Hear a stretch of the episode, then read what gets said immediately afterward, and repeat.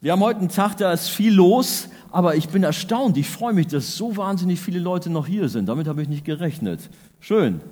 Weil da, wie, wie Andrew schon sagte, das ist ein ganzer Hauskreis auf Freizeit unterwegs, das ist ein großer Hauskreis. Und dann haben wir Hannover, die diesmal auch eine Menge Leute abgezogen haben. Ich selber komme von der Männerfreizeit, äh, wobei da waren, glaube ich, jetzt von der Jugend keiner dabei, weiß ich gar nicht. Oder doch? Ja, Robin war auf jeden Fall da. Ähm, da war übrigens schlechtes Wetter. Ihr habt hier in Hamburg schönes Wetter gehabt. An der Ostsee ist es sowas von Nebel und trüb, ihr glaubt es ja nicht. Das, ist, das sind ganz unterschiedliche Welten. Freue mich hier zu sein, um mit euch eine ganz spannende Geschichte zu teilen. Wir sind ja äh, immer noch so mit Mose unterwegs und Mose hat viele spannende Sachen erlebt und so auch die Geschichte, um die es heute geht. Ähm, nur ist interessant, ich wenn ihr seht, ich habe jetzt die Bibel aufgeschlagen weiter hinten. Also eigentlich Mosebücher sind ja hier vorne. Aber ihr werdet schon sehen, warum. Weil Jesus nimmt auf eine Geschichte von Mose Bezug und äh, benutzt sie in einer ganz starken Weise. Aber können wir unsere Bibel mal aufschlagen bei Johannes, im Johannesevangelium, in dem berühmten dritten Kapitel. Johannes 3 und Vers 14 und 15. Da steht, und wie Mose damals in der Wüste die Schlange erhöhte, so muss auch der Menschensohn erhöht werden, damit jeder, der glaubt, in ihm das ewige Leben hat. Und mir war das gar nicht so bewusst in dem Moment, als ich das so da aufgeschrieben habe. Aber jetzt kommt ja der berühmteste Vers der Bibel eigentlich. Denn so sehr hat Gott die Welt geliebt. Wie geht's weiter? Seid ihr da? Auf, dass er seinen einzigen Sohn gab, auf dass alle, die an ihn glauben, nicht verloren gehen, sondern das ewige Leben haben. Johannes 3,16, der kommt ja gleich da hinten ran. Ja, wollen wir mal sehen, worum das da so im Einzelnen geht. Ähm, also es geht auf jeden Fall um Schlangen heute Abend. Ich weiß nicht, was eure Lieblingstiere in Anführungsstrichen sind, so die Tiere, die ihr gar nicht mögt. Ich mag zum Beispiel keine Spinnen, bin ich nicht unbedingt so ein Freund von. Mag jemand Spinnen? Ähm, Kakerlaken vielleicht auch nicht so, je nachdem wie groß die sind. Je weiter man nach Asien geht, so nach Südkorea vielleicht, weiß ich nicht, Vietnam, dann sind sie nachher dann so groß, hier bei uns so. Und Schlangen eben auch, also Schlangen finde ich auch nicht ganz so pralle. Übrigens, Sommerfreizeit ist in Kroatien wir waren jetzt dort, wo wir hinfahren, waren wir schon mal. Da habe ich das nicht erlebt. Aber wir waren schon als Jugendgruppe in einem Ort namens Wien, warte mal, Novi Vinodolski. War, war, warst du da mit, Marlina? Da gab es, weißt du noch, da gab es richtig fette Spinnen, solche Dinger, weiß nicht mehr, aber richtig übel, richtig Taranteln, richtig fett und groß. Und es gab Schlangen. Und zwar nicht nur eine und nicht nur zwei, sondern massenhaft. Weißt du gar nicht, ne? Ich habe es der Gruppe nicht verraten. Die waren direkt neben dem Haus auf so einem Areal, wo sich eigentlich keiner so hingetraut hat. Das war so ein bisschen Gestrüpp auch da und so. Aber es war der Wahnsinn, was da an Schlangen rumwimmelten. Äh, ich habe mal nachher sagen lassen, ja, keine Sorgen, keine Giftschlangen. Aber ich habe trotzdem keinen Bock gehabt, da reinzugehen. Es waren so Nattern oder so, die halt nicht so gefährlich sind. Ja, ja, vielleicht noch eine Schlangengeschichte von mir, nochmal eine, eine richtige. Ich habe mich dran erinnert. Ich war auf Dienstreise in Nürnberg war das. Und äh, habe da nicht äh, irgendwie im Hotel oder Pension übernachtet, sondern bei einer Gastfamilie. Waren super nett, haben uns ganz toll versorgt, mich und einen meiner äh, Mitbrüder hier aus der Gemeinde, die wir da so einen Missionseinsatz hatten. Und äh, die hatten nur ein bestimmtes Hobby, diese Familie. Die haben so mehrere, wie heißen die, Terrariums? Sagt man so, Terrariums. Diese Glaskästen jedenfalls, wo diese Viecher drin sind. Und da waren Schlangen drin und nicht nur eine, sondern ganz viele in der Wohnung. Und dann haben die gemeinerweise mir eine Geschichte oder uns eine Geschichte erzählt. Ja, und hier, das ist unsere, ich habe den Namen vergessen, die haben ja auch so einen Namen gehabt, die Schlangen. Das ist hier unsere, vielleicht Schlange K, keine Ahnung, die mit den und die sitzt normal, na, die saß da auch drin. Aber die büxt manchmal aus. Wie büxt die manchmal aus? Ja, weiß auch nicht. Die kann den, den, den Deckel da oben so hochschieben und dann kommt die da raus. Ach nee. Ja, letzte Woche hat die erst sich den Dackel von uns gekrallt und hat den eingewickelt. Und im letzten Moment konnten wir ihn retten. ihr glaubt gar nicht, wie ich gut geschlafen da habe. Ah, es war echt, wir haben immer angestoßen. Hör mal, das klingt doch jetzt ein bisschen komisch gerade, so, so Zischlaute, oder? Hörst du nicht? Naja, also mit Schlangen habe ich es nicht so. Und jetzt haben wir hier halt so eine Geschichte, wo es nicht nur um eine Schlange geht, sondern um Mengen von Schlangen, die das Volk Israel auf ihrer Wanderung durch die Wüste da angegriffen haben, attackiert haben. Aber zu der Geschichte Johannes 3 nochmal so. Da ist Jesus, der Besuch bekommt von einem ganz bekannten Mann. Es gibt manche Menschen, die mögen nicht öffentlich mit einem Christen ins Gespräch kommen. Habe ich auch schon gehabt. Das war jetzt noch zu meiner Zeit als Finanzbeamter, kann ich mich daran erinnern, dass auch Kollegen zu mir kamen, um auch geistliche Sachen zu besprechen und kein anderer da war. Das war interessant. Wenn sie alle zusammen waren, dann, naja, dann war das irgendwie, waren sie alle einer Meinung und haben mal niedergemacht. Aber wenn man dann so spät abends vielleicht noch gearbeitet, kamen sie manchmal allein und haben so Fragen gehabt. Das ist hier ähnlich mit Jesus. Da war dieser Nikodemus, ein Theologieprofessor, einer der höchsten Lehrer von Israel damals, der hat Jesus aufgesucht mit seinen Glaubensfragen. Und ähm, hat es heimlich getan, damit es auch ja keiner mitkriegt. War ihm vermutlich peinlich, dass die Leute dann gedacht hatten, okay, der hat es nicht so drauf. Ähm, und er hat Jesus so die Fragen gestellt, wie kommt man in den Himmel? Klar, eine entscheidende Frage, beschäftigt vielleicht auch heute Abend hier Menschen, wie komme ich in den Himmel? Wie werde ich von Schuld, von Sünde gerettet? Das ist eine wichtige Frage, wenn dich das beschäftigt. Und Jesus antwortet diesem Theologieprofessor auf eine ganz spezielle Weise. Er ist ganz geschickt. Er weiß ja, wer Nikodemus ist und greift auf eine Geschichte aus dem Alten Testament, nämlich, und so kommen wir dann doch zu Mose, klar, das ging ja gerade schon um Mose, aus dem vierten Buch Mose, greift eine Geschichte auf und der führende Pharisäer Nikodemus, der kannte die, wusste ganz genau, worauf es ankommt. Und Jesus erinnert ihn daran, nämlich an eine bronzene Schlangenskulptur, die Mose seinerzeit in der Wüste aufstellen ließ und dadurch Israel Schutz und Rettung vor Giftschlangen bekommen hat. Und damit nicht genug, hat Jesus dann eine Brücke geschlagen zu sich und hat auf seinen bevorstehenden Opfertod am Kreuz hingewiesen, den erhöhten Christus. Unser Text hat es gesagt, so muss auch der Menschensohn erhöht werden, so sagt er das dem Nikodemus, damit jeder, der glaubt, in ihm das ewige Leben hat. Und das ist gigantisch, was dort eigentlich passiert ist von Mose. Es war eine Prophezeiung, ein Hinweis auf das größte Opfer, was jemals geschehen ist, auf die Rettungstat von Jesus am Kreuz, auf dem Hinrichtungshügel Golgatha vor den Toren Jerusalems. Die aufgerichtete Schlange in der Wüste deutet auf den erhöhten Christus am Kreuz, der unser Retter, unser Weg zum Himmel geworden ist, die wir an Jesus Christus glauben. Aber gehen wir mal so peu à peu in die Geschichte rein. So mein erster Punkt lautet, die Sünde, das tödlichste Gift der Welt. Eigentlich weiß man so, naja, das tödlichste Gift ist nicht unbedingt von Schlangen, ja, vielleicht auch, aber es gibt äh, so eine See, heißt glaube ich Seewespe heißt das Viech, eine Würfelqualle.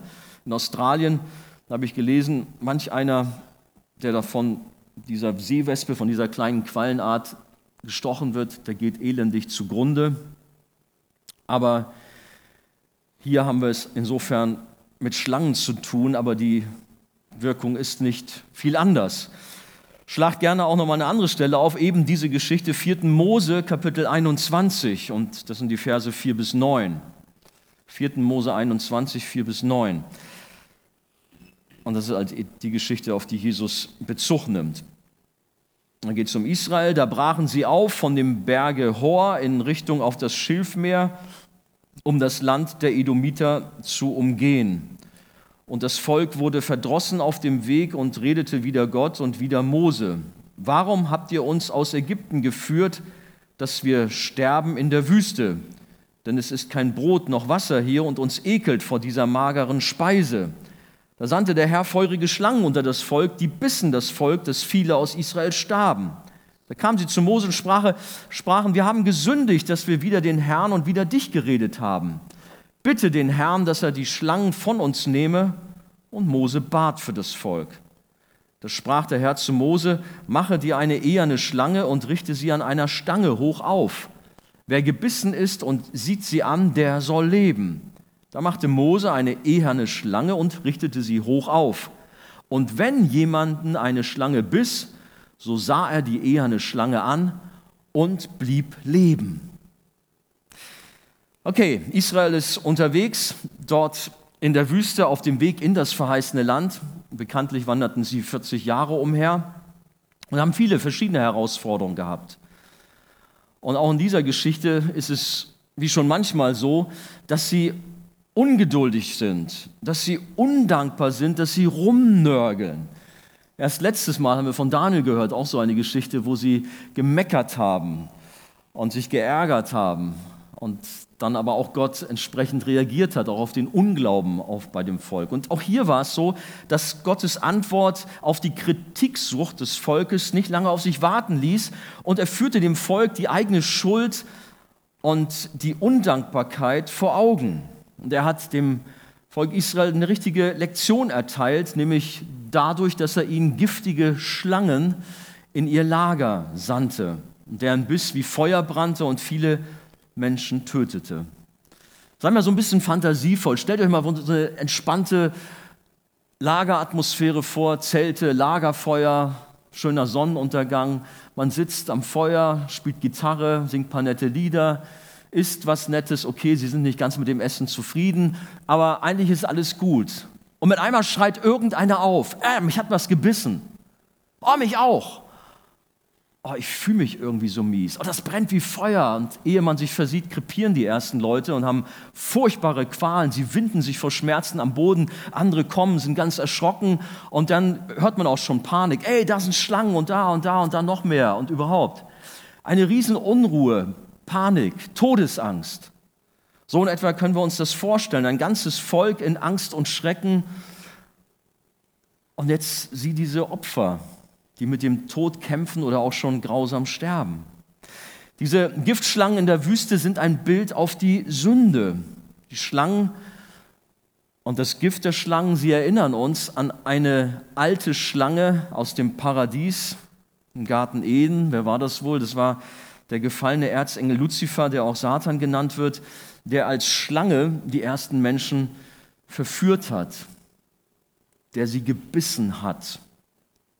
Das Gift der Sünde, das Böse, die Rebellion gegen Gott greift über Adam und Eva durch alle menschlichen Generationen bis heute um sich. So sagt uns das die Bibel, das finden wir in Römer Kapitel 5, Vers 18. Wie nun durch die Sünde des einen, das ist also von Adam die Rede, die Verdammnis über alle Menschen gekommen ist. Dann gibt es diesen Begriff Erbsünde. Das, was Adam, was Eva verbockt haben, hat Auswirkungen auf uns heute.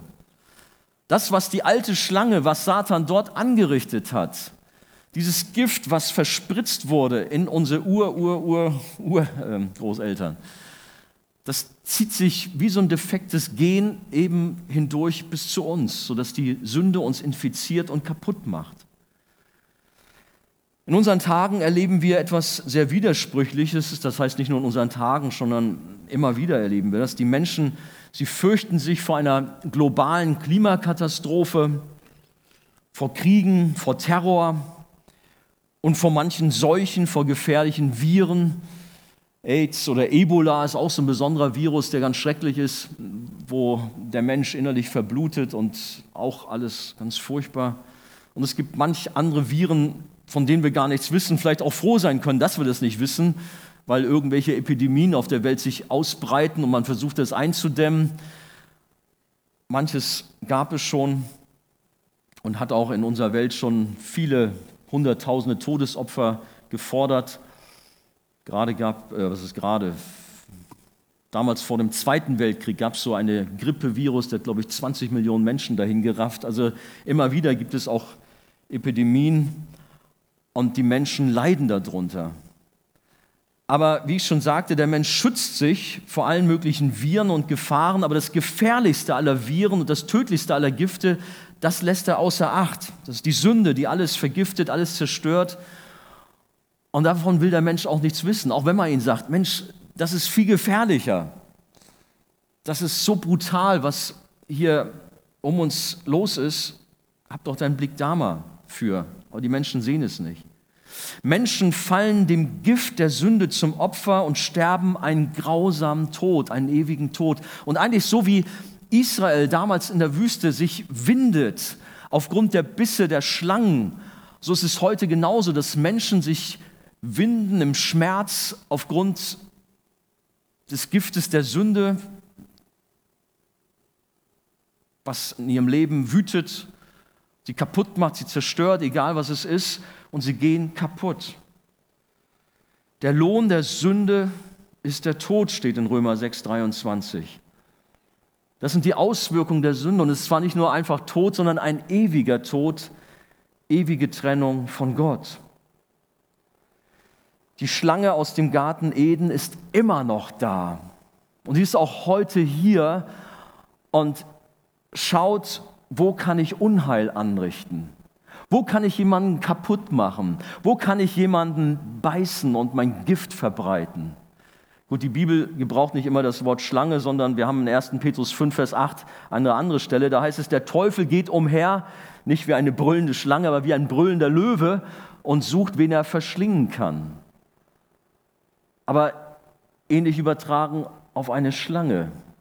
Stell dir vor, wie sie um dich herum sich schlängelt. Wie diese Schlange schaut, wie kann ich den zu fassen kriegen? Wie kann ich uns alle einrollen, wie in der Geschichte eingangs, wo ich davon gehört habe, wie der arme Dackel da eingewickelt worden ist. Die Sünde versucht uns zu umgarnen. Erst ganz behutsam, so ein bisschen. Und wenn wir den berühmten kleinen Finger reichen, dann geht es immer weiter. Und die Sünde drückt zu, wie eine Würgeschlange, sodass du keine Luft mehr bekommst, bis du elendig krepierst. Wir erleben diese zerstörende Sünde in unserer Welt durch Ungerechtigkeit. Und dann die ganzen Auswirkungen, Hunger, Armut, dann auch durch verschiedene Drogen, Suchtmittel, die Menschen aus ihrer Verzweiflung herausnehmen und dadurch kaputt gehen. Und es ist manchmal erschütternd, wenn du siehst, wie Menschen so gut drauf waren, wie sie toll aussahen und wie dann die zerstörerische Kraft von irgendwelchen Drogen ihr ganzes Leben, auch äußerlich, kaputt machen. Furchtbar. Aber denken wir auch an Menschenhandel, an Kindesmissbrauch, überhaupt an Kriminalität in allen Facetten. Ehen, Familien gehen kaputt durch das Gift der Sünde. Die Welt ist voller Gewalt, voller Terror, voller Krieg, voller Hass, voller Streit und ihr wisst selber, was um euch herum los ist, vielleicht auch, wo ihr selber gerade mit zu kämpfen habt. Und es ist tatsächlich ein, eine globale Katastrophe. Viel schlimmer als irgendeine Epidemie, eine Seuche, die um sich greift, ist es die Sünde, die alle Menschen ohne Ausnahme erfasst, steht in Römer Kapitel 3 drin, dass jeder ohne Ausnahme gesündigt hat. Und überhaupt auch, wie auch diese Stelle aus Römer 5, dass wir alle mit dem äh, Virus infiziert sind von Adam und Eva her. Und die Menschen sehen es nicht. Sie verstehen die Problematik nicht. Wenn du mit ihnen darüber redest, naja, wir haben ja alle so unsere kleinen Probleme und sind halt so Kavaliersdelikte. Macht doch jeder. Wo ist das Problem? Da ist ein Riesenproblem. Es ist wie bei diesen Giftschlangen. Die Sünde macht kaputt, sie zerstört, sie tötet dich. Aber auch uns, die wir um diese schreckliche Gefahr und das Gift der Sünde wissen, sollte diese Problematik neu bewusst werden, sodass wir nicht teilnahmslos zusehen, wie Leute in unserer Familie kaputt gehen, Mirjana war vorhin so ehrlich, hat gesagt, ich habe eine Gelegenheit gehabt, um das Evangelium zu verkündigen, ich habe es nicht getan. Wie oft habe ich mich auch ertappt im Gespräch mit Nachbarn, mit ungläubigen Familienangehörigen, dass ich eben das nicht rausgehauen habe. Weil ich vielleicht gedacht habe, naja, wir haben ja schon manchmal drüber geredet, ja, eigentlich wissen sie ja Bescheid. Aber die Gelegenheit war doch so gut und warum habe ich es nicht gemacht? Ich habe es verpennt, ich habe es verpatzt. Schau doch um dich herum, wie Leute, die du vielleicht auch lieb hast, Freunde, Studienkollegen, Nachbarn, wie die elendig kaputt gehen. Und keiner sagt ihnen davon etwas. Sie gehen elendig an dem Gift der Sünde zugrunde. Viele Kirchen haben den eigentlichen Sinn von Mission verloren. Man hat den Begriff Mission mit anderen Inhalten gefüllt. Oft geht es nur noch um humanitäre Hilfe, um soziales Engagement, um nette Unterhaltung in besucherfreundlichen Gottesdiensten. Und in den Predigten wird mehr von Heilung und von Wundern gesprochen, als das wirkliche Problem unserer Menschheit, das es angesprochen wird. Das Problem in unserer Gesellschaft. Da macht man einen Bogen rum, weil man meint, ich will ja den Menschen nicht zu nahe treten. Wir wollen ja besucherfreundlich sein. Aber die Hauptsache darf nicht zu kurz kommen, auch wenn es, für viele nicht mehr zeitgemäß erscheint. Ah, man darf nicht dieses Wort Sünde ständig benutzen. Das verschreckt die Leute. Und schon gar nicht über die Hölle reden. Macht das doch bloß nicht. Hey, wir haben eine Verantwortung. Wir wissen um die Wahrheit. Wir machen uns schuldig, wenn wir diese Wahrheit verschweigen. Im Ezekiel steht eine Stelle, dass Gott sagt, ich will das Blut von deiner Hand fordern. Da wird unsere Verantwortung angesprochen, dass wir schon auch Menschen sagen müssen, in welcher Gefahr sie sich befinden. Wir sollten die gute alte Wahrheit mehr denn je verkündigen, eine Wahrheit, ja, die geht um Buße, um Sünde, aber auch um Vergebung. Das Evangelium tut den Menschen zwar zunächst weh, wenn sie hören, dass sie aufgrund ihres gottlosen Lebens von Gott getrennt sind und damit ein echtes Problem vor dem Schöpfer haben. Und wir dürfen es ruhig auch beim Namen nennen. Ich habe das mal im Finanzamt gemacht, lange ist her, vielleicht habe ich auch die Geschichte mal erzählt und habe von Hölle gesprochen. Da waren die Türen geknallt und sie waren alle fürchterlich entrüstet. Aber es ist besser, wenn die Wahrheit, glaube ich, rauskommt, als wenn man drumherum redet und die Menschen denken, alles ist gut. So schlimm ist die Problematik doch nicht. Dass wir uns Mut schenken lassen, um auch das Evangelium in seiner gesamten Bandbreite weiter zu sagen, als nur einfach, ja, Gott ist ein Gott der Liebe. Er hat uns alle lieb und die Gnade ist so groß. Und es stimmt ja auch, ja. Aber die Menschen brauchen eigentlich die schlechte Nachricht, um die gute Nachricht dann auch zu verstehen, wie verloren sie sind, in welcher Gefahr sie sich befinden, wie groß ihr Problem ist, um dann zu verstehen, wie groß der Retter Jesus Christus ist, den sie brauchen.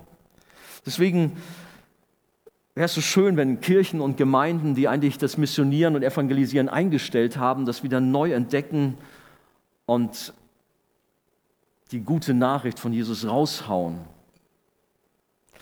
Was nützt es einem schwerkranken Krebspatienten, wenn man ihn äußerlich zwar nett behandelt und gut zuredet, aber die Thematik mit dem gefährlichen Geschwür, ja, das ist ja unangenehm für den Patienten, das lassen wir mal lieber weg. Und man lässt ihn sterben, anstelle ihm die Wahrheit zu sagen und dann natürlich eine Operation durchzuführen, um dieses Krebsgeschwür rauszuschneiden. Klar, das mag unangenehm sein, tut weh und auch die ganze Behandlung, aber es rettet das Leben des Patienten. Und da sagen wir alle klar, so muss es sein. Aber im Geistlichen gesehen sind wir oft dann zu schüchtern. Und auch wir als Arche-Jugend ähm, wollen auch bei uns mal schauen, wo gibt es Schlangen der Sünde, die ihr Unwesen treiben. Wir nennen uns Christen, aber meinen wir es wirklich so ernst mit dem Glauben? Gibt es Leute, die sind vielleicht auch heute Abend hier, die treiben so eine Art Spiel mit den Schlangen. Ich habe manchmal auch bewundernd fast zugeschaut, wenn dann Leute so Schlangen nehmen und hängen die um ihren Hals rum und okay, solange die nicht zudrücken, kein Problem. Aber die keine Berührungsängste da haben. Oder vielleicht auch, ich habe von den Spinnen erzählt, die krabbeln dann da rauf und runter. Boah, cool, was die da alles können. Ich kann es nicht. Aber so spielen halt Leute im Grunde mit der Sünde. Wie weit kann ich noch gehen? Wie weit kann ich an den berühmten Abgrund rangehen, ohne dass ich abstürze? Und so versucht man auch so einen gewissen Handel mit Gott zu machen. Ja, ich habe ja nicht mit meiner Freundin, ja, ja, bin nicht bis zum Äußersten gegangen. Irgendwie so. Und dann versucht man irgendwie so einen Weg zu finden, um sich dann vor Gott zu rechtfertigen. Hey, macht einen Bogen um die Sünde lauft vor ihr weg, flieht. Spielt nicht. Es gibt laue Christen, die geben der Sünde immer mehr Raum in ihrem Leben und halten diese Schlangen, wie gesagt, auf ihren Arm. bis sie dann doch mal zudrücken und ihnen die Luft wegbleibt, bis sie dann doch mal beißen und das Gift sich wieder neu in ihrem Leben ausbreitet. Die Bibel fordert uns auf, Hebräer 12, Vers 1, lasst uns ablegen alles, was uns beschwert und die Sünde, die uns ständig umstrickt. Die Aufforderung haben wir öfters, auch im Epheserbrief, im Kolosser, legt ab, hört auf damit. Ah, ich kann nicht, ich schaffe es nicht. Die Bibel sagt, hör auf damit, leg ab. Wenn du ein Christ bist, der Heilige Geist wohnt in dir, der ist an deiner Seite, der hilft dir. Nur nimm auch diesen Kampf mit der Sünde auf und lass dich nicht treiben, sei nicht lethargisch. Als Kinder Gottes, als Nachfolger von Jesus sollen wir nicht mit den Schlangen der Sünde spielen und uns einnullen und lähmen lassen, sondern wir sollen sie bekämpfen. Wir sollen vor ihnen, vor ihnen fliehen. Deswegen, ich weiß nicht, in welchen Situationen du drin steckst, nimm den Kampf wieder neu auf im Namen des Herrn und er wird dir den Sieg auch geben. Kommen wir zum Zweiten. Wo bekommt man denn jetzt Hilfe? Wenn wir jetzt wieder zurückgehen in das Lager der Israeliten, es wimmelt nur so von Giftschlangen. Und natürlich war die Frage sofort da von den Israeliten, wie wird das werden? Die Leute sterben, sie krepieren, sie haben furchtbare Schmerzen. Wie werden wir frei davon? Und interessant ist, die Israeliten hatten gerade noch einen starken Feind, die Kanaaniter, bezwungen und fühlten sich vielleicht sogar stark. Wir haben alles drauf, wir haben die Feinde besiegt und wer will uns was anhaben? Wir sind ein starkes Volk. Ich muss euch sagen, mir selber ist es oft passiert, wenn ich mich stark gefühlt hatte, wenn ich dachte, ey, ich schwebe so auf einer Wolke von Segnungen und geistlichen Siegen, dann war es oft die Gefahr am größten. Wie heißt es in der Bibel, wer steht, sehe zu, dass er nicht falle. Und war dann manchmal recht herb auch wieder auf meiner Nase gelandet, weil ich einfach zu cool von mir dachte. Ihr habt das schon alles im Griff. Wir müssen wachsam sein, denn der Feind schaut, wie er uns zu Fall bringen kann. Wie mag es wohl den von Schlangen überraschten Israeliten gegangen sein? Nun war der Feind ein anderer als die Kanaaniter und dieser Feind, ja, er war auch zahlreich. Die vielen Schlangen, die überall durch das Lager wuselten, man konnte sie nicht so bezwingen wie die Krieger der Kanaaniten, Kanaaniter. Da waren sie vielleicht im Zelt und plötzlich krochen die da unten durch oder durch die Zelt, durch die Öffnung. Und das Geschrei war groß. Oder sie standen da und spürten, wie etwas in ihr Gewand hineinkrabbelte, an ihrem Bein hoch und dann, wie ich vorhin schon sagte, dann dieser feurige Biss und alles war furchtbar. Überall waren diese Schlangen. Natürlich versuchten die Israeliten, die Schlangen von ihrem Körper zu reißen. Die Bibel ist ja sehr knapp beschrieben, aber bin sicher, natürlich kämpften die da. Wer will schon gerne mit Schlangen zu tun haben? Und dann rissen sie die vielleicht ab und die nächste war da und ein Kampf, ganz bestimmt. Vielleicht haben sie auch ihre Schwerter und Messer genommen und haben auf die Viecher eingestochen, eingeschlagen. Ich würde es machen, ihr bestimmt auch. Haben alles dran gesetzt, haben sich dran erinnert, klar, hey, Feuer, komm, wir haben ja unser Lagerfeuer, haben ihre Holzscheite genommen und versuchten, diese Biester irgendwie zu vertreiben. Vielleicht haben sie sich auch an irgendwelche Hausrezepte erinnert weiß jetzt nicht was, aber manchmal gibt es ja irgendwelche Weisheiten und die eingesetzt, um irgendwie diese Schlangen in den Griff zu bekommen. Aber nichts hat geholfen. Egal was sie taten, die Gefahr wurde nicht besser, sondern die Menschen starben. Vielleicht haben sie auch die gebissenen Stellen abgebunden, was man ja auch logischerweise tut. Oder haben das Schlangengift abgesaugt. Alles Sachen, die man tun würde, ja aber alle ihre Rettungsversuche scheiterten und die Menschen starben wie die Fliegen und die Angst und Trauer im ganzen Volk war groß. Bis endlich dann doch der Gedanke kam, hey, wir müssen zu Mose. Wir müssen zu unserem Anführer, der den Draht zum Himmel hat. Und so standen sie vor Mose. Mose, bitte, bitte, ey, wir haben Mist gebaut. Ja, wir haben uns versündigt gegen dich und gegen Gott. Wir haben wieder mal gemeckert und, ah, das war schlecht, vergib uns tritt vor uns ein, bete zu Gott, bitte ihn um Hilfe.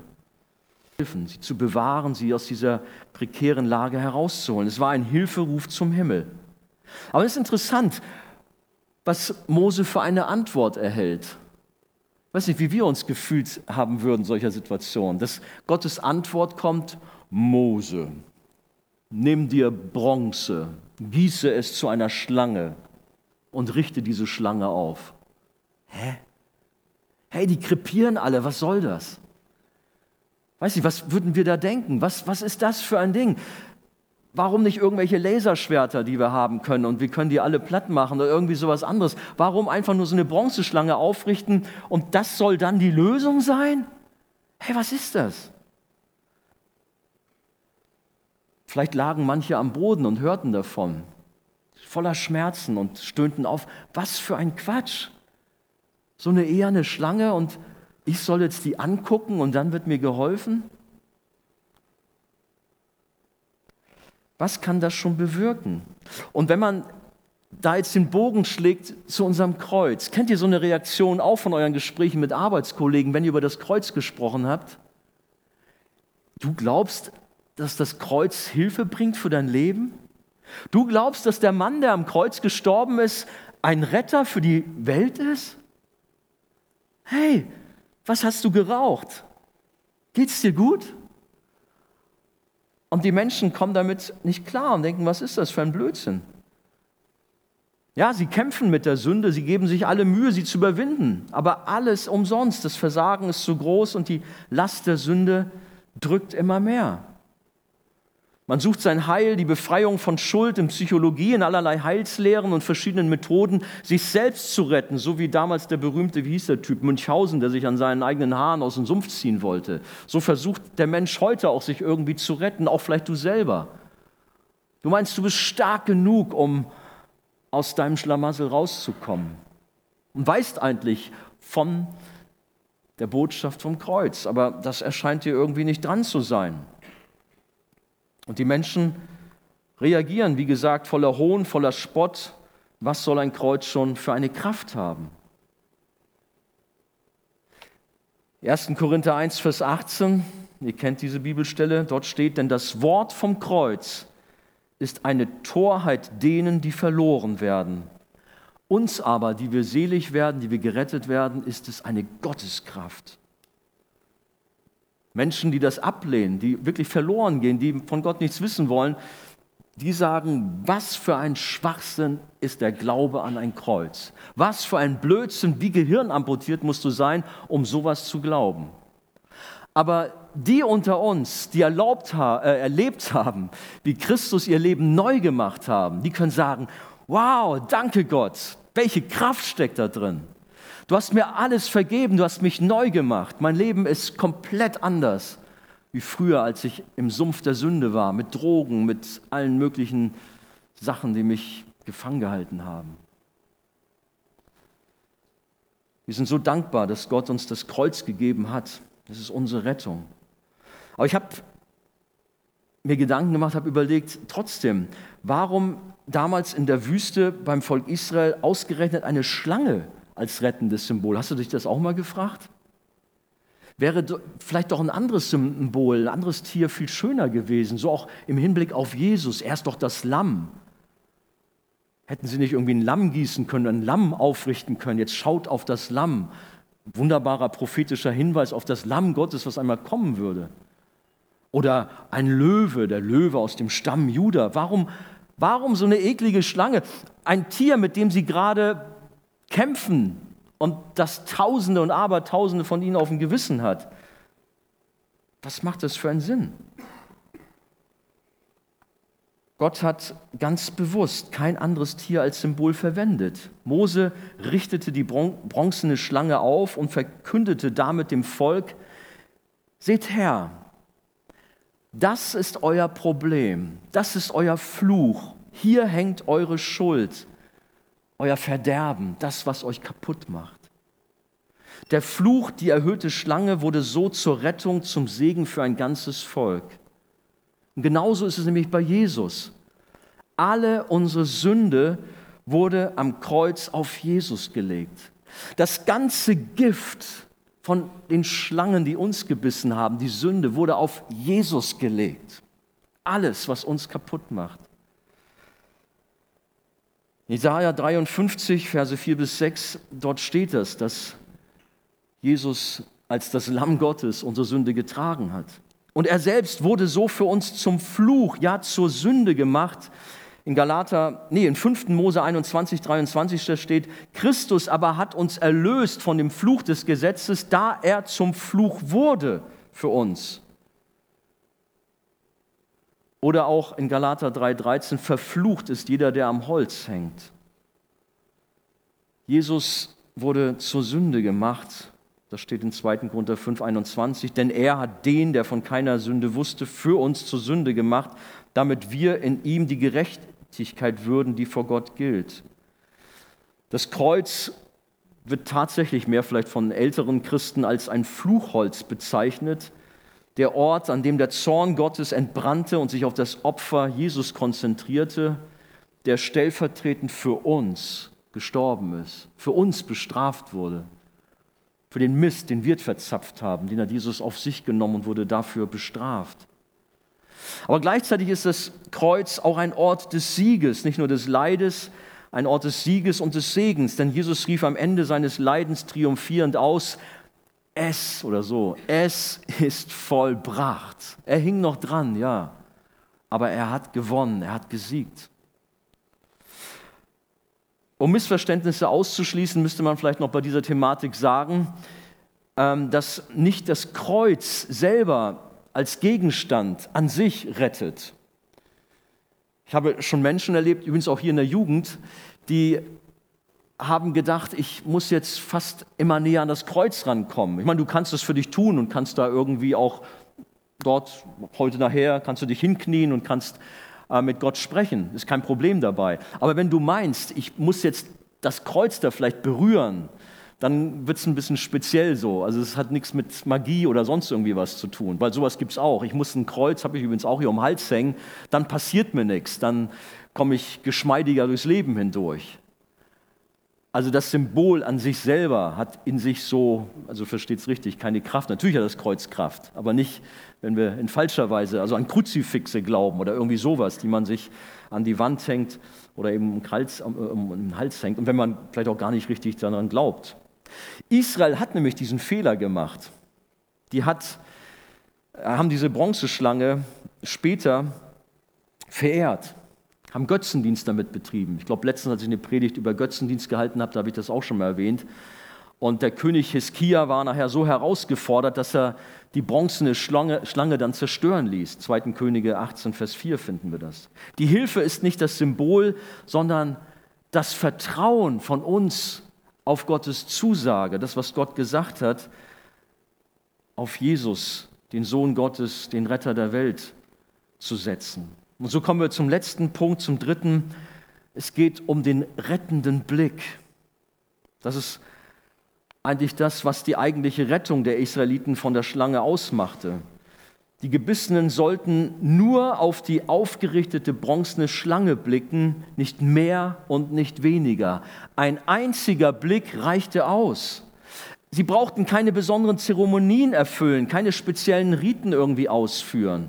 Nur ein Blick, ganz einfach, und sie wurden gerettet. Sie sollten ihren Blick wegrichten von den Schlangen, die um sie herum wuselten, und sollten auf die erhöhte Schlange blicken, und dann würden sie nicht sterben. Und genau so war das. Gerade eben noch waren die Qualen so groß und sie waren dabei zu krepieren und die Schmerzen waren furchtbar. Aber sie haben den Aufruf gehört von Mose. Leute, Gott hat mir gesagt, schaut auf die erhöhte Schlange und ihr werdet nicht sterben.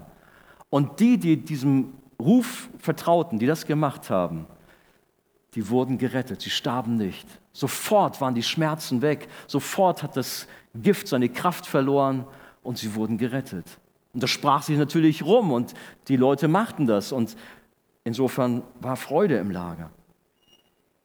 Die Macht der Schlangen war gebrochen. Was für eine unglaubliche Erlösung und Befreiung für das gequälte Volk. Können wir uns da reinversetzen? Diesen Kontrast, gerade eben Verderben und alles chaotisch, keine Hoffnung und jetzt Freude über die Errettung, über den Segen. Und genauso ist es mit dem Kreuz, an dem unser Herr sein Leben für uns gab.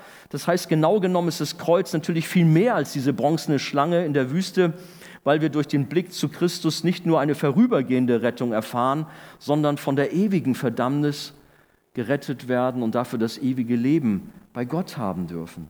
Ein unvorstellbares Geschenk, eine riesengroße Gnade.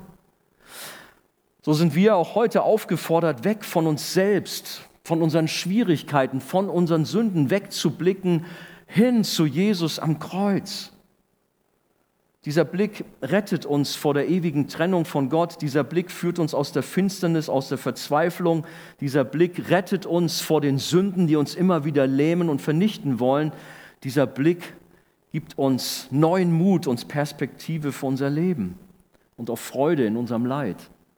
Und der, der du gerade durch Sünde kaputt gemacht wirst, wenn du dein Vertrauen auf Jesus setzt, er rettet dich, er hilft dir der du keine Luft mehr bekommst aufgrund der Auswirkungen der Sünde in deinem Leben, schau auf Jesus und er macht dich frei. Es gibt eine Reihe von Bibelstellen, die uns da Mut machen. Psalm 141, Vers 8 zum Beispiel. Ja, auf dich, Herr, sehen meine Augen. Ich traue auf dich. Gib mich nicht den Tod dahin. Oder Jesaja 38, 14. Ja, klingt ganz nett. Ich zwitschere wie eine Schwalbe und gurre wie eine Taube.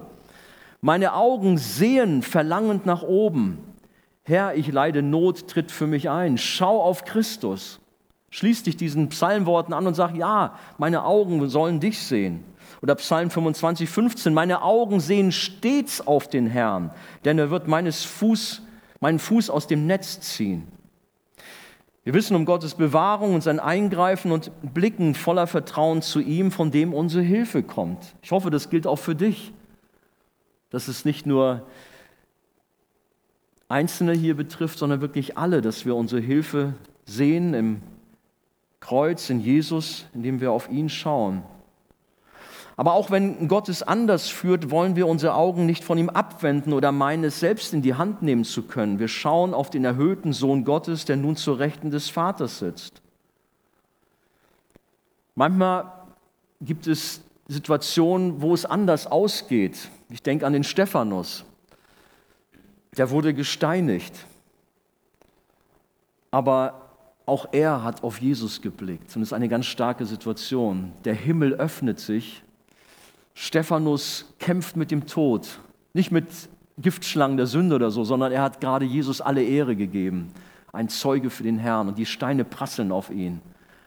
Aber er sieht plötzlich den Himmel offen und er sieht, wie Jesus aufsteht von seinem Thron und seinen Respekt zeigt seinem Diener Stephanus, der alles gegeben hat, der den Märtyrertod stirbt.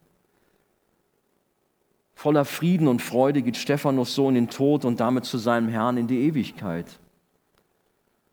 Ich habe immer wieder so Geschichten gehört von Gläubigen, die in großer Not waren und ihren Halt gefunden haben, indem sie sich an das Kreuz erinnert haben und auf Jesus geblickt haben, indem sie sich abgewendet haben von notvollen Situationen.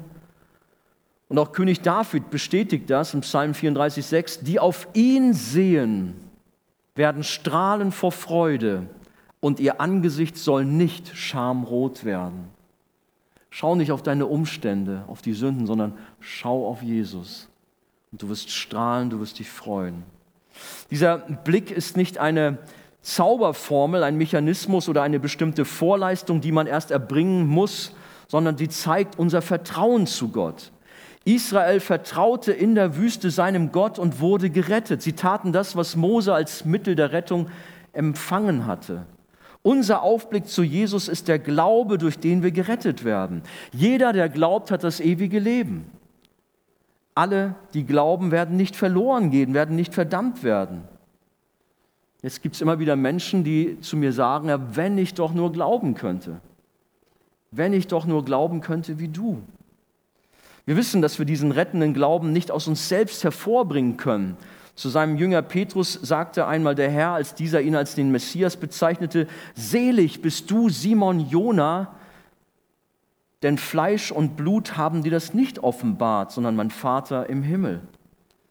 Es ist ein Glaube, der uns nicht anerzogen werden kann, den wir nicht erlernen können, sondern ein Glaube, der uns vom Vater im Himmel geschenkt wird, wofür wir gar nicht genug danken können. Epheser 2 berühmten Verse sagen, denn aus Gnade seid ihr selig geworden durch den Glauben, dass nicht aus euch Gottes Gabe, Gottes Geschenk ist es, nicht aus Werken, damit sich nicht jemand rühme. Kritiker sagen zu uns, naja, ihr mit eurem Glauben, Glauben heißt nicht wissen. Und beim Glauben an das Wetter mag das so sein. Doch der Glaube, der von Gott kommt, da bedeutet es ganz sicher zu wissen. Und deswegen hat Hiob auch ausgerufen, ich weiß, dass mein Erlöser lebt. Ich weiß es, 100 Pro.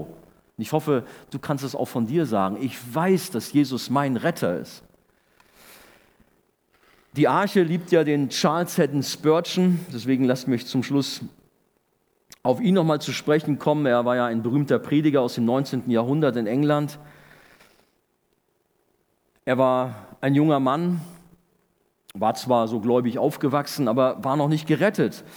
Es war ein stürmischer Winterabend und er irrte dort in London umher und plötzlich kam ein Schneesturm fast auf und Spurgeon meinte später, der muss von Gott gesandt gewesen sein, denn aufgrund dieses Schneesturms hat er Schutz und Unterschlupf gesucht, gesucht und stieß dabei auf so eine kleine Methodistenkapelle. Gottesdienst von 25 Gläubige, eigentlich auch sehr langweilig. Und der Prediger war nicht sehr gebildet, war ein sehr einfältiger Mann, sehr primitiv gesprochen, sodass Spurgeon innerlich da saß und hat gesagt, ey, das muss ich mir doch nicht antun. Aber gut, das Wetter ist draußen ziemlich blöd, also gut, sitze ich halt hier. Und dieser Prediger, der hat über Jesaja 45, 22 gesprochen. Ähm, dort steht: Blicket auf mich, das heißt, so übersetzt es die englische Bibel, so werdet ihr gerettet aller Welt enden, denn ich bin Gott und sonst keiner mehr. Und als dieser Preacher diesen Fremden dort in dieser kleinen Kapelle sitzen saß, da kam er richtig in Fahrt, hat gedacht, wow, dem musst du das Evangelium um die Ohren hauen. Und so sagt dann Spurgeon, das kann man in seiner Biografie nachlesen, dass er dann immer und immer wieder gepredigt hat, schau auf Jesus, schau auf Jesus, so wirst du gerettet, schau auf Jesus, du wirst gerettet, schau auf Jesus, du wirst gerettet, Blick auf ihn, der am Kreuz hängt, mach es, Blick sie, immer wieder. Mit einem Mal geschah tatsächlich das Wunder. Spurgeon erkannte den Weg zur Erlösung. Gott hat ihm in diesem Augenblick die Augen geöffnet und ihm rettenden Glauben geschenkt. Und er hat ihn tatsächlich an die Geschichte über die erhöhte Bronzeschlange in der Wüste erinnert und dass Israel durch das bloße Hinschauen gerettet wurde. Dieses Hinsehen, dieses Schau auf Jesus war für ihn der Durchbruch zu einem neuen Leben mit Gott. In dieser kleinen Methodistenkapelle im Hinterhof dort in London erlebte Spurgeon, der später ein berühmter Prediger werden sollte, seine Wiedergeburt. Aufgrund dieser einfachen Worte dieses Preachers. Ich wünsche mir so sehr, dass Gott heute Abend mir Gnade schenkt. Ich meine, ich habe schon lange gesprochen, wieder entschuldigt, aber dass meine primitiven Worte Herzen erweichen und du auch sagen kannst, hey, ich schnalle es. Ich will meine Hoffnung auf Jesus setzen. Wir sind alle aufgefordert, zum Kreuz zu blicken. Wenn du noch nicht sicher sagen kannst, dass du ein Kind Gottes bist und zu Jesus gehörst, dann gilt dieser Aufruf dir. Nur der Glaube an Jesus rettet. Schau auch du auf das Kreuz, blicke auf Jesus. Es gibt keinen anderen Weg zum Himmel. Der Nikodemus, der wollte von Jesus wissen, wie werde ich gerettet? Jesus hat ihm gesagt, du musst von neuem geboren werden. Sie haben darüber gesprochen und dann letztendlich landeten sie bei dieser Geschichte aus der Wüste, sodass Jesus gesagt hat, so wie damals Israel auf die erhöhte Schlange blicken musste, so muss letztlich ich gekreuzigt werden. Und dann so sehr hat Gott die Welt geliebt, dass er seinen eingeborenen Sohn sandte. Ich weiß nicht, ob er so gemacht hat, na vermutlich nicht. Aber er redet mit Nikodemus und er weist auf sich. Und es war seine Mission. Mein Vater, ich, der Sohn, der Heilige Geist, wir haben die Schöpfung so lieb. Ich bin gekommen, um Rettung zu geben. Und Jesus ist heute Abend hier und streckt auch dir seine Hand entgegen und sagt, ich sehe deine Not, ich sehe die Sünde, mit der du kämpfst. Komm, vertraue mir, blicke auf mich. Ich habe am Kreuz alles für dich erwürgt. Ich habe das Schlangengift auf mich genommen. Jesus ist im Grunde das Gegenmittel, das Serum, was vor der Sünde rettet. Wer an den Sohn glaubt, der hat das ewige Leben, steht in Johannes 3, Vers 36. Glaubst du an den Sohn? Dann bist du gerettet. Es steht allerdings auch da, wer dem Sohn nicht gehorcht, der wird das Leben nicht sehen, sondern der Zorn Gottes bleibt auf ihm. Wir wollen Jesus alle Zeit im Blick haben. Nun sind die meisten von uns hier sind Kinder Gottes und folgen Jesus nach, aber es gilt dieses Thema auch für uns alle in der Weise, wenn wir mit Problemen und Sorgen kämpfen. Du bist gerettet, ja, du bist Kind Gottes, aber dich plagen Nöte und du wirst gerade dadurch zerrieben, kaputt gemacht. Und auch dir darf ich sagen, schau auf Jesus. Kämpfe nicht mit deinen Problemen und dreh dich da drum herum, sondern schau weg von deinen Problemen, was deine Zukunftsängste anbelangt. Beziehungsfragen, in deiner Familie kracht es, was immer dich beschäftigt, sondern schau weg von diesen Problemen und setze dein Vertrauen auf Jesus auch mit deinen persönlichen Nöten und Problemen und Sorgen. Und Gott kann auch dir da genauso helfen, wie er Israel damals in der Wüste geholfen hat. Habe das Kreuz alle Zeit im Fokus, im Mittelpunkt deines Lebens und dir wird geholfen. Auf unsere Blickrichtung kommt es an. Hat mal einer einen schönen Tipp gegeben. Er hat gesagt, für jeden Blick, den du auf dich selbst richtest oder auf deine Umstände, schaue mindestens zehnmal auf Jesus. Schaue hundertmal auf Jesus. Lass die Umstände. Nimm dich selbst nicht so wichtig, sondern schau auf Jesus. Die Bibel sagt, Hebräer 12, Vers 2, lasst uns laufen mit Geduld in dem Kampf, der uns bestimmt ist und Aufsehen zu Jesus, dem Anfänger und Vollender des Glaubens. Wollen wir auf Jesus sehen? Seid ihr noch da? Stehen wir auf zusammen. Und das Lobpreisteam darf schon nach vorne kommen. Aber lasst uns auch zu Gott kommen. Herr, wir danken dir für diese wunderbare Geschichte aus dem Alten Testament. Du hast dem Volk Israel mit dieser erhöhten Schlange eine Rettung gegeben vor diesen furchtbaren Giftschlangen. Und es ist ein Hinweis auf dich selbst, Jesus. Du bist am Kreuz für uns gestorben und Herr, du kennst uns alle heute Abend hier und möchte dich bitten, dass du die Herzen ergreifst, dass Menschen, die dich noch nicht kennen, dass sie ihre Hoffnung auf dich setzen, dass sie durch meine schwachen Worte doch animiert sind, dir zu vertrauen und an den Retter Jesus Christus zu glauben. Herr, bitte schenke es doch, dass Menschen heute Abend hier gerettet werden und dass sie befreit werden von ihrem Weg in der Sünde und dass sie Kinder von dir werden, Jesus.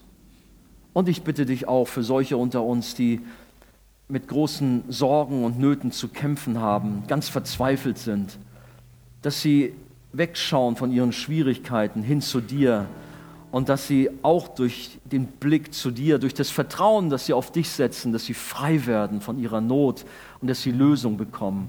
Hol sie raus, Herr Jesus. Bitte begegne meinen lieben Freunden hier und rette sie. Du weißt, was jeder hier braucht. Ich danke dir, Jesus, dass du selber hier bist und dass du uns begegnest. Wir wollen dir auch Lob bringen, Herr. Wir wollen dir danken für deine unendliche Liebe, für das, was du am Kreuz getan hast. Das Kreuz soll alle Zeit im Fokus unseres Lebens sein. Amen.